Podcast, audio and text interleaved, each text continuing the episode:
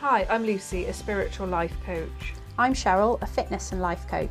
Welcome to our podcast, Find Your Happy. Every week, we discuss different ideas and techniques to help you live a happier, more purposeful life. So let's get started. This week, we have a special guest for you. We are going to introduce you to Donna Campbell. Donna Campbell is a professional speaker, international healer, and best selling author. She teaches, trains, and mentors heart centered business owners how to align your inner balance and gain infinite prosperity in all areas of your life. As a former financial advisor, Donna's book, Financially Fit, is a number one Amazon international bestseller bringing together the world of money and the energy world of the soul's essence. Donna shares her techniques that she has learned all around the world from yogic healers, Zen Buddhist monks, and a medicine woman while maintaining a private practice. This has earned Donna the title of the Mind Whisperer for creating instantaneous results in the areas of health, wealth, and relationships.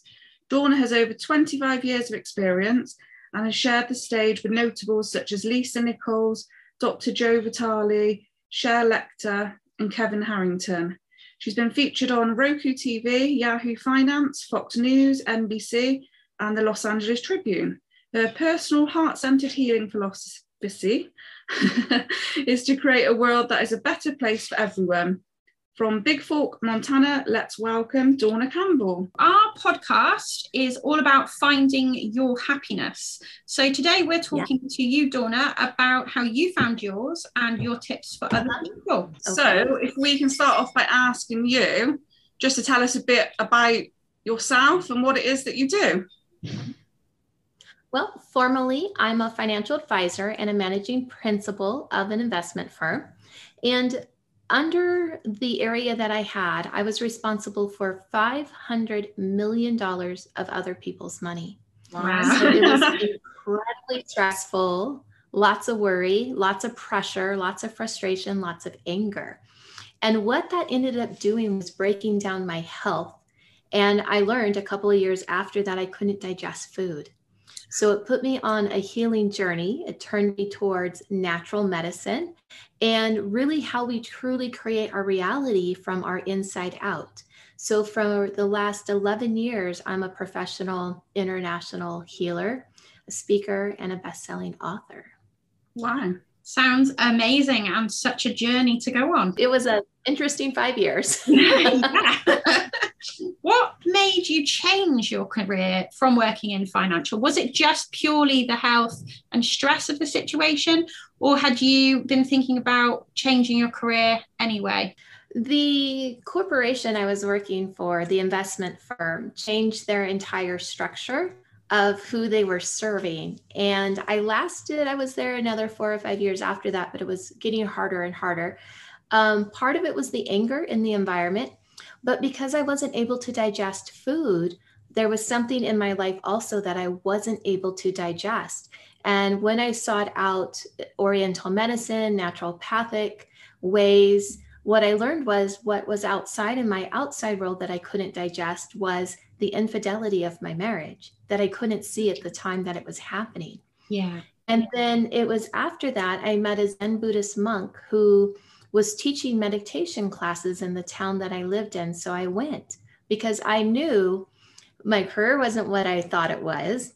My marriage wasn't what I thought it was, that I was a common factor and I need to figure out some things. And what he taught us to do through a walking meditation is how to embody meditation as a lifestyle. And I started paying attention to how I felt when I was in that state. And I wanted to learn more. So I moved to an ashram, which is a spiritual living community, and stayed there for a year to really learn about meditation, healing, brainwave patterns, physics, you name it, I studied it. And through the course of being there at the ashram, I decided that I couldn't live and do my you know career in the way that I would have wanted to because I didn't like how it felt anymore because of what was going on. And I was happier not being in that environment. So I chose myself and I chose my happiness along the way. Wow. So you've had just drops a few little bombshells there. So, Yeah. um, Just a couple. so first of all, can I just ask when you said about the infidelity in your marriage, although you didn't know at the time, was it like your intuition or your body trying to tell you that something wasn't quite right, do you think? Right, absolutely. I had just had my second child at the time, and I was also attempting to release the excess baby weight that I had held on to. Mm-hmm. And I was going to the gym five, six, seven days a week, working out with a personal trainer, counting calories, kept a food log, all of those things. A year later, my weight was still the same. So I changed gyms, I changed trainers, I changed diets. And again, six months, nothing. So when I realized the infidelity of my marriage and decided that I was going to make that change, I filed for divorce. And when he left the house, I was happy. I was happier. Yeah. And I quit going to the gym. I quit working out. I quit counting calories. If I wanted brownies for dinner, I ate them because I was happy. And in three months, over 40 pounds fell off of my body because I was truly happy for the first time. And what I realized was it wasn't necessarily infidelity, it was the anger in the marriage that I was absorbing. And realizing that when I was little, I grew up in a very angry environment with my parents. So I thought it was normal. I didn't know anything different. And when that energy was completely removed and I could just feel like I could breathe and I was starting to become happier, everything in my life started to change. So then I went that that was part of learning the meditation, practicing doing some things for myself. And then going to the ashram, realizing that I couldn't live my old lifestyle anymore because I like food. I want to digest food. um, I, and that anger, it's the anger that broke down everything in my body. And so it's been this life journey now that, well, if I'm not angry, I might as well be happy. And if I'm in a state of happiness, I'm going to have optimal health. I'm going to have better finances. I'm going to have better relationships because happiness breeds happiness. So true. It's amazing what we'll put up with because of conditioning as well. Talking mm-hmm. about, you know, what your your parents' relationship and and your family situation. It's amazing what you'll you'll think is acceptable as an adult because of the conditioning of your past. And it's Yes. amazing what how we all spend so much time trying to fix the external stuff, Yeah. don't we? Yeah. You'll go through years trying to, like you said, changing your personal trainers, thinking it's something on the outside, but really it's all from within. It is. Um, what um, what did your family um, and and your friends say when you left for an ashram? I guess I was strong enough and independent enough that I didn't really take in consideration what other people thought. I did take my two children with me. Um, I wasn't married at the time, it was a year after the divorce, and realized I had to do it for me. And I, a few friends were like, you are packing everything up, you sold everything, you're moving into this little tiny place to do what? And you don't have, you, you're going to quit your job and not have one? Yeah, yeah, that sounds like a great plan. and then I had her friend say, you know, she has to do it. It's part of her journey. It's um, what is needed because she has to go discover herself. And it's very admirable. So, what is an ashram like then? Did were you working still in a job as well as living there, or different ashrams operate differently. I was one in the United States following an um, Ananda, which was a um, meditation yogic pathway.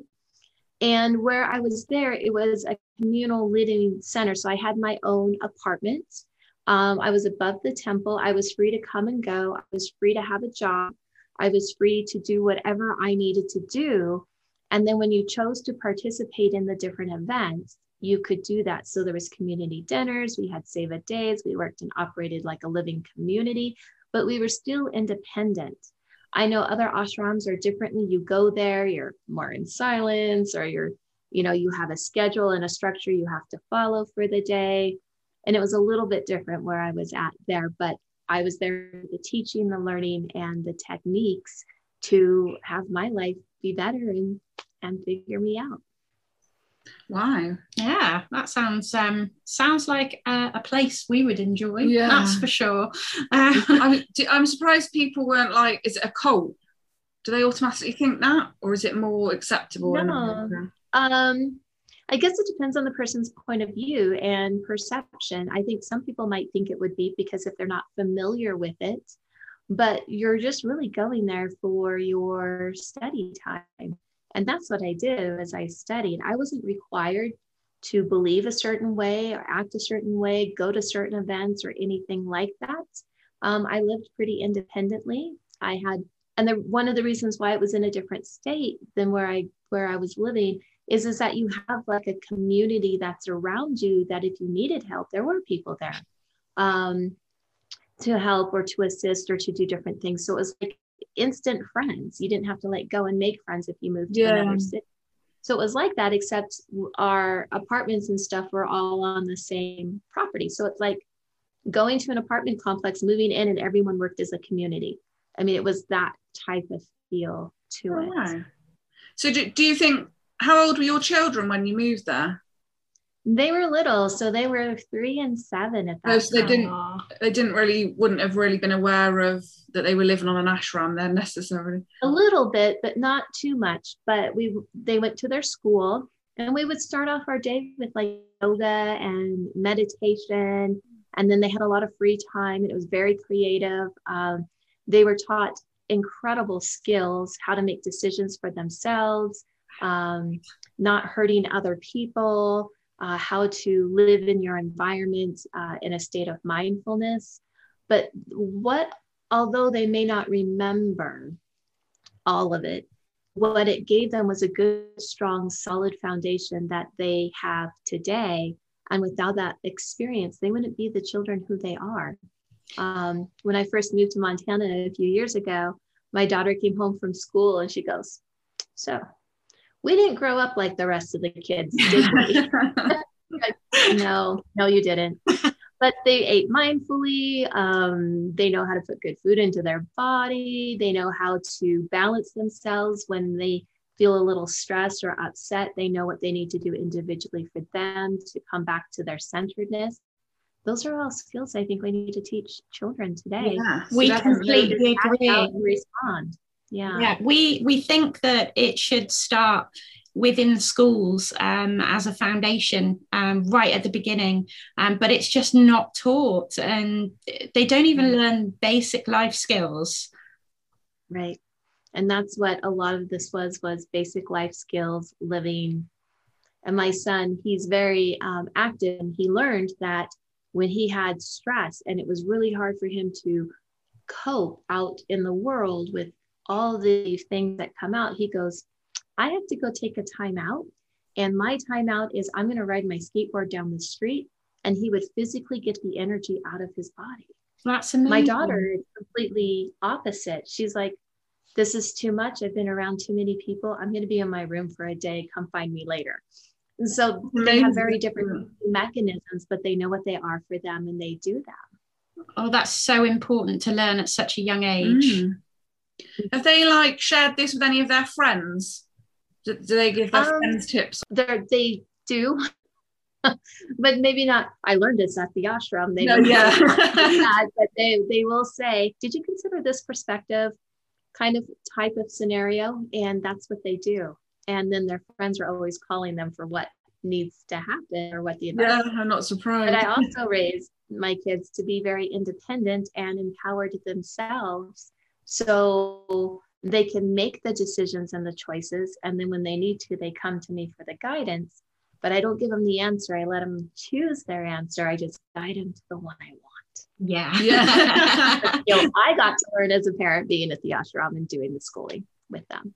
But it's such a different way to parent, isn't it? Like Yeah. a lot of the stuff we've learned now, because our children are a bit older, yeah you wish you knew when they were younger. yeah definitely if, if we could have So- taught them meditation and mindfulness Yeah. from the very beginning it could have made such a difference it still can but um, it would have been nice from the start Right. So some of the things that I've done in the past, hey mom, can I go do this or can I stay out to this time? And rather than saying yes or no, it's why would you want to do that? And then I have them think through it. Yeah. And then, well, what's going to honor you? Or are you doing this because your friend asked you to stay out? Or, and then they start thinking through those things by asking of the question, and then they make their own decision. yeah. So you just ask the question in a way that it guides them to the one that you think is best. That's good though, because it's creating those uh, healthy boundaries from a young age rather Yeah. than always thinking you have to say yes to everyone and then putting yourself in an uncomfortable situation, isn't it? Yeah, and teaching them to find the solutions for Yeah. themselves has got to be one of the most important lessons they can learn. Do you think um, the things that you learn in the financial services, do you think those are like transferable skills to the work that you do now? It taught me in a different way. When I was little, I grew up near the poverty line in California, in Silicon Valley, and money was always stressful and it was a secret. We weren't allowed to talk about it, and it was an embarrassment because my parents were always needing help. And it was right at the time that women could be anything in the world. So I kind of got pushed into a profession and I had been so passionate about helping other people with money that I chose to become a financial advisor because I wanted people and their children to have opportunities that I may not have had. But the the passion was there. My how to method to what the world said wasn't accurate. It wasn't how I needed to put my passion into into fruition into the world. And what it did give me was a really good basis because after I left the ashram, I was financially devastated myself because it was during a global recession and nobody was hiring anybody in the securities world. So I was literally jobless. And so I dedicated my life to the healing path with all the things that I've learned. And through that part of the journey, I started realizing how money was a form of energy and how you are an energy being and how you feel about yourself is how money is influenced in the outside world. Because by itself, it doesn't do anything. It needs you to know how to react and respond in your life. So I saw it all from a subconscious point of view instead of a conscious point of view. And I wrote a book that's an international bestseller called Financially Fit, which is all the subconscious money, feelings, programming, things that we go through, how to work through them, and how to change it in your current reality, and then create your own financial affluence story for you today. So, I have a book, I have a couple of programs that came from it, but without that background in the financial services, I don't know that I could have made the correlations and put it together to bring this message. It's funny how it all like ties in together, isn't it? When you look back on your life, and, Yes. Leads you to a path that you're meant to be on. but that is true with the with the money blocks then that people have, and like mm-hmm. when we talk of manifestation and how mm-hmm. you do. There's like like you said, like there's embarrassment about talking about money, whether you've got enough. Some people don't like it if they've got too much, and they think people are going to judge them, and it's just removing all that blocks, isn't Right. It is. And you're like, it's like you've already read the book. financially fit. Because, you know, when you get down to the heart of it, people want change in three areas health, wealth, or relationships. And I went through all three of those in five years. And what they're really looking for is happiness, prosperity, and love. Yeah. And when you get down to the root of an issue, no matter what area you're talking about to a client, they'll say things like, I want to know that I'm worthy or that I'm enough or that I'm appreciated or valued. Well, in the financial services world, we'll say things like, here's your here's your net worth, here's your portfolio value, your assets appreciated, maybe they depreciated. Oh, and do you have enough money to fund XYZ goal? And if you didn't have enough money um, to fund the goal, you are likely not to feel like you were enough on the inside. And if you don't feel like you're enough on the inside, you're never going to have enough money on the outside. And then, of course, judgment. If I have too much money, what are people going to think? They're going to judge me because I have money. And, and that's a whole nother set of issues in a way that we sabotage ourselves to block the abundance from coming in. So you're exactly right. I just got to work out how to let them abundance come in now. yes, yeah, we, we'll just have to read the book. Yeah, Um, yeah. so, what advice would you give our listeners if they're not happy in their current situation in their career or in their life? Obviously, you've massively changed your direction and gone in a different path. So, what would you advice would you give someone was that's at that stage where they're thinking, "I'm just not happy and I want to do something different"? Right. Well, the likelihood is is that they're probably focusing on where they are unhappy. Mm-hmm. instead of where they are happy in life. Previously, I had an employer say to me on a regular basis, Are you happy? And and it, it got to the point over the, the couple of years that if they walked into the room, immediately I'm thinking, Am I happy? Because I was getting programmed that way. And I would start thinking, Well, I'm happy today, but I wasn't happy yesterday.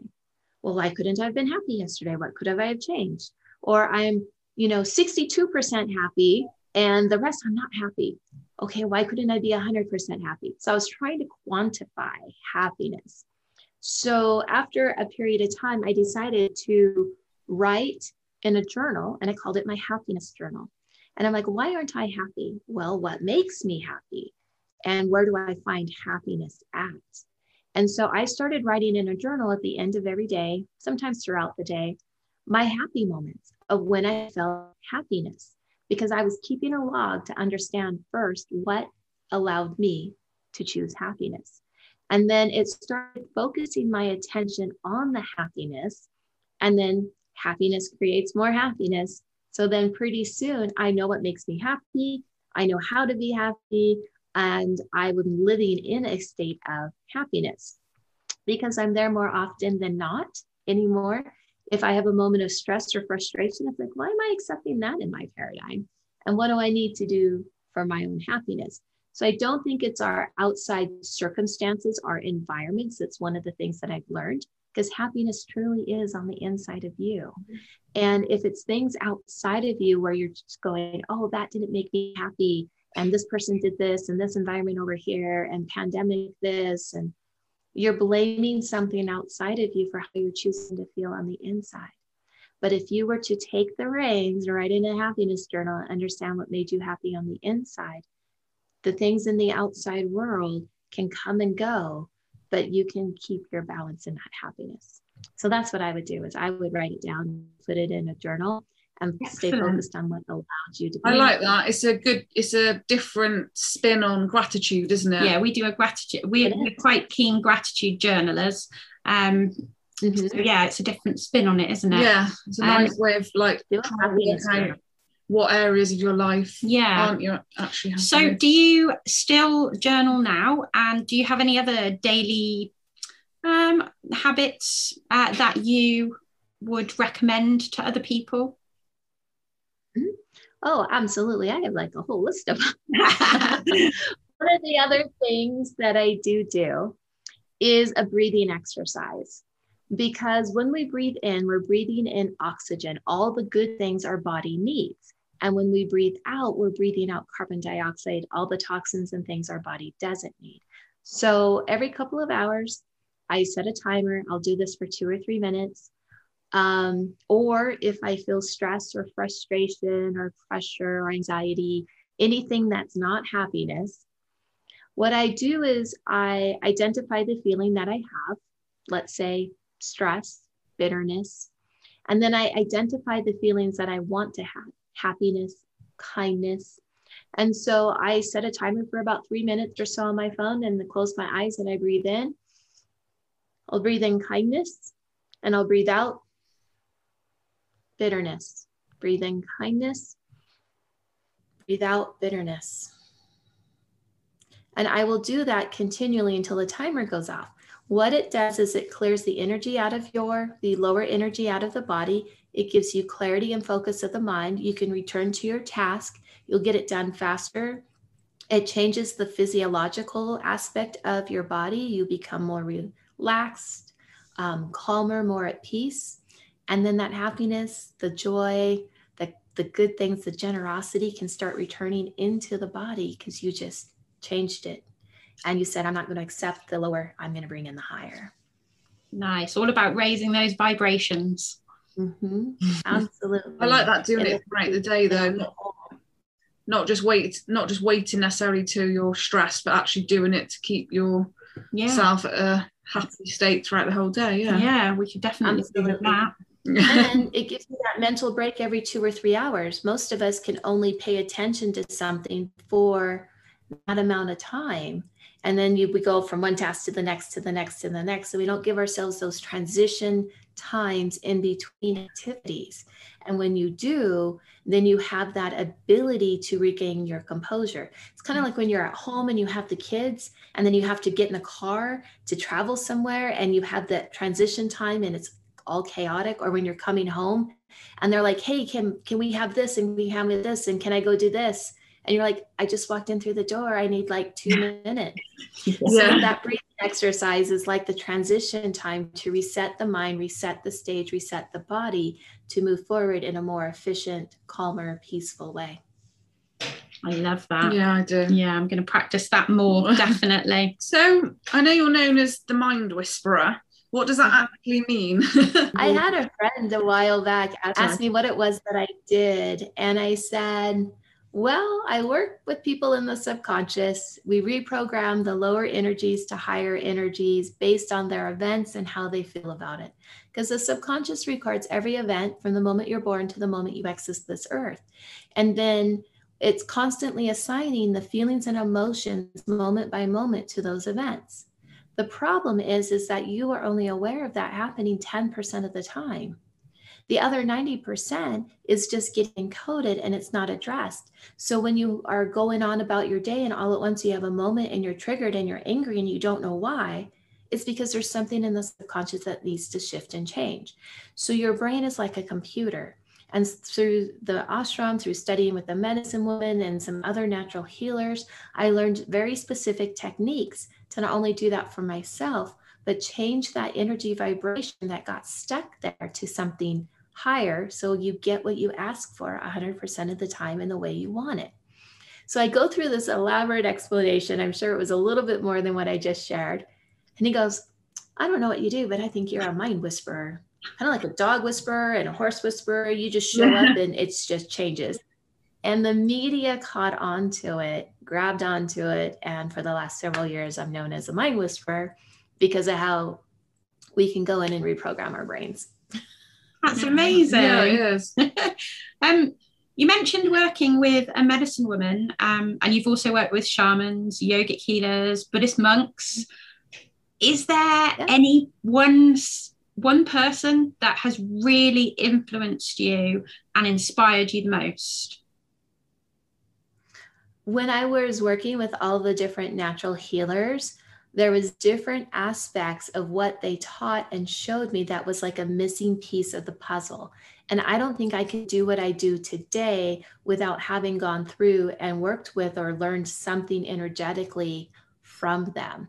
I also studied and certified in a couple of different healing modalities. Those also facilitated, but what those did was they gave me a form and a structure to work in but it was really through the different natural healers. Um, so the medicine woman taught me how to pivot and shift energy, whether physically, mentally, emotionally.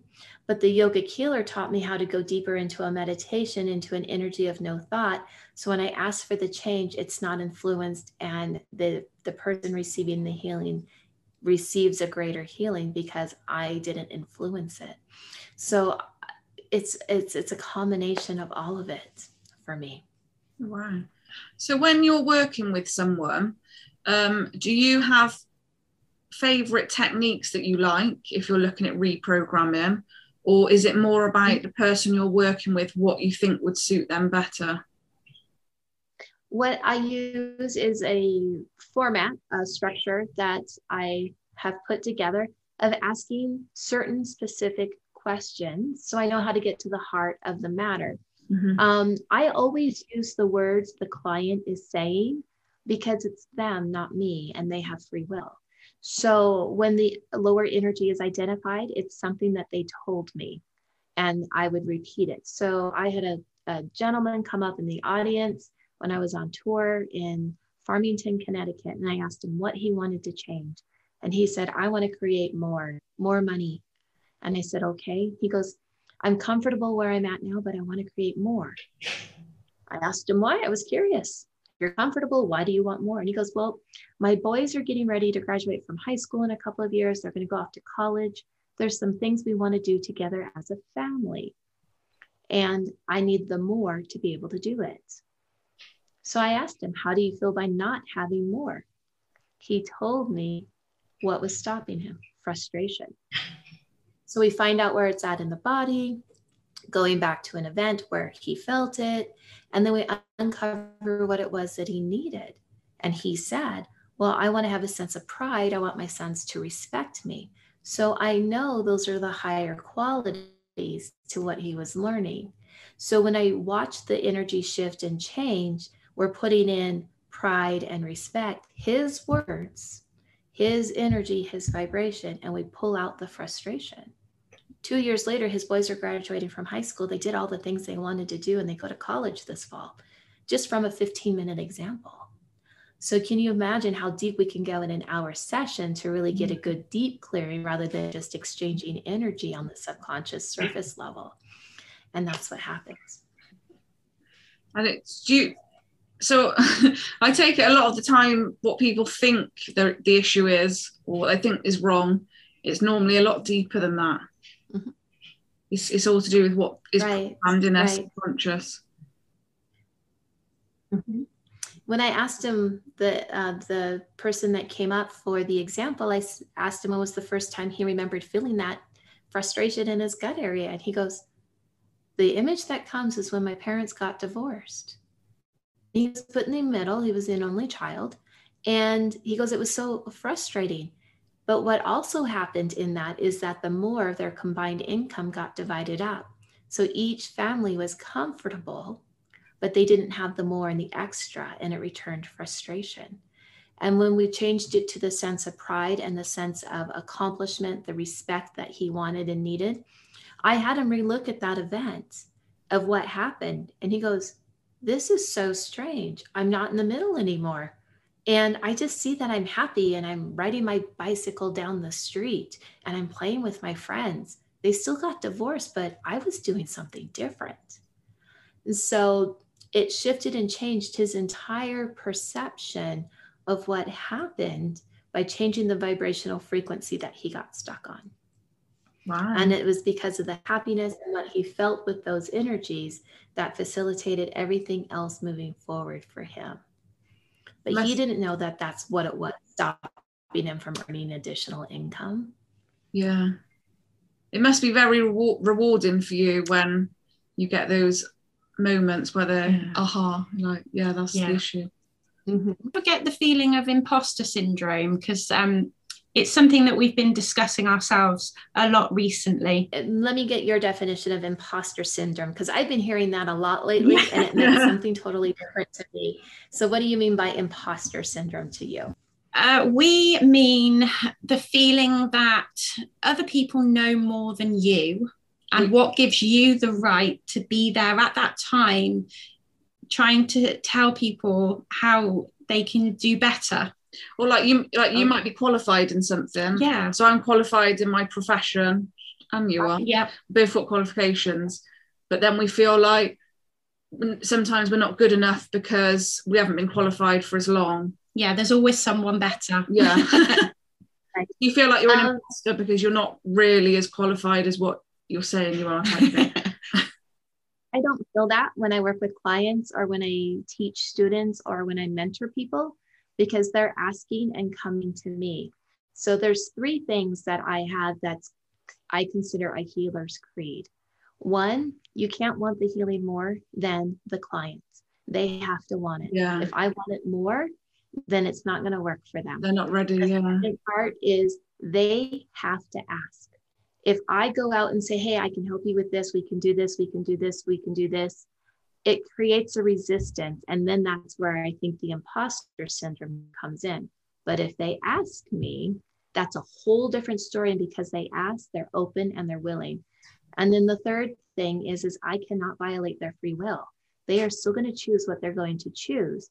I can watch the adjustments, make the changes, but if intuitively or energetically they don't want it, I feel it kind of bounce off of them, which tells me there's a block and something to work through. And then it'll go in. But um, but you can't violate another person's free will. It's theirs. Um, I can only be here as a guide and as a mentor. But if if I don't ask, or if I ask and they don't ask me, it can create that imposter syndrome. Yeah. Yeah. So do you? But obviously, you've um, helped loads of people over the years. Do you Mhm. see common? Like, do, do you ever think that you're having the same conversation over and over, and you think there must be a way to say? Surely, there's a way that this message can get out to the world that you that. there are commonalities with a lot of it and that's part of why the last several years i've been moving from i still have an individual private practice mm-hmm. but taking the message from the individual level to the global stage to go out and be on more stages speak live do different things and work with groups of people at the exact same time because there's going to be a lot of commonality and if i can make those shifts from stage while they are there then they will leave transformed, which is really cool. And then I can create a greater audience. And then it's kind of like the hundredth monkey. You only need a hundred people to change the consciousness because you start energetically, it teaches the next person, the next person, the Mm. next person. And if as I get in front of more and more people, that can happen and be facilitated on a faster level. So these common threads that we've been sharing it for so long can change for everyone but with every person I work with, with every person that I talk to, there's some sort of change and they go out there a different person in the world. It's gonna, it's a ripple effect and it always happens.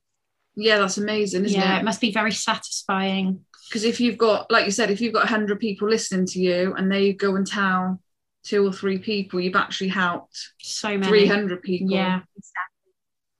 It may not be direct, but it, every change you make, the world will become a better place. Yeah. And we have to keep doing it like that bec- until nothing's going to change until we learn as a world to Yeah. treat our children or, or not, you know, like right in the young years, that needs Yeah, to change, yeah, doesn't it? it All the conditioning. How that Mhm. changes, I don't know. Absolutely. Yeah.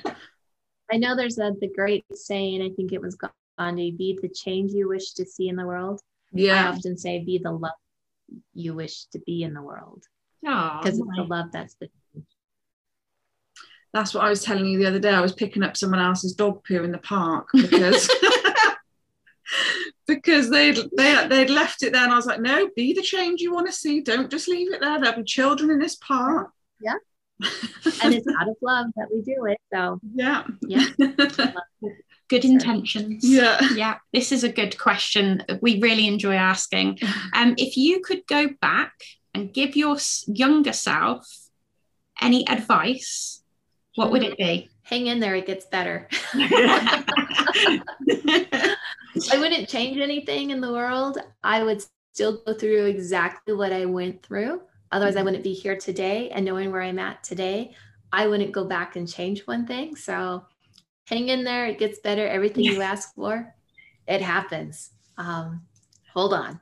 I love that. So, um, if any of our listeners want to get in contact with you, what what's the best way for Uh-huh. them to get in contact with you? You can find me through my website at donnacampbell.com. You can either it set up for email. I believe my um, number is also on there, so you can message or call that way. Um, you can also find me in social media. So whether it's Facebook, Instagram, LinkedIn, um, it's just under my name, Donna Campbell. I think I just want to go and read the book. Perfect. perfect. Perfect. You can find Financially Fit is on Amazon.com. It's on Barnes and Noble. And if you wanted an autographed copy, it's financiallyfitbook.com. And then I'll sign one and mail it out to you. oh, lovely. Thank you. I think I'm definitely going to try the happiness journal. So, thank you for that. Too. Yeah. Yep. It was the greatest exercise that I did. And it was only a few years ago that I realized I should really write down why I'm happy. Because that's the biggest question is a lot of people, they think money will make them happy. And then they come and they're like, I now I have all this money and I'm not happy. And it's Yeah. like, okay, we get to uncover what your happiness is. I think that's the easiest So- thing to think, isn't it? That Yeah. money, money's the issue, but everybody's waiting. I'll be happy when I have. Yeah. I'll be happy when I get. But what's stopping you from being happy Happy now? today. Yeah, Life is too short. Yeah, you Yeah. definitely be happy from today. yeah, definitely. Well, you have been very inspirational, and we have really enjoyed chatting to you. Um, would you be happy to come back and chat to us again some other time? Oh, I would love to. Yes, Yeah. absolutely. Oh, it's been it has been really lovely Yes. speaking to you. We've Thank you. And thank you for having me. You're very, you very are a lot of welcome. fun. to be happy together. yeah. oh, thank you so much for coming on. It's been a pleasure speaking to you. We've we've taken away some tips, and I know our listeners will definitely take away some great tips from you. So thank you for coming on. And um, yeah, we wish you happiness, continued happiness for your future. Well, thank you. Thank you very much. We'll speak to you soon. Thank you. Bye. Bye. Thank you so much for listening to this week's episode of the podcast. We have something really exciting to share with you. Are you ready to supercharge your life by becoming an aligned attractor? To gain the knowledge and confidence to manifest abundance and live a life beyond your wildest dreams? Check out our free masterclass. And you'll be able to learn our simple method to become an aligned attractor so you can manifest and attract more of what you want quicker and with less effort.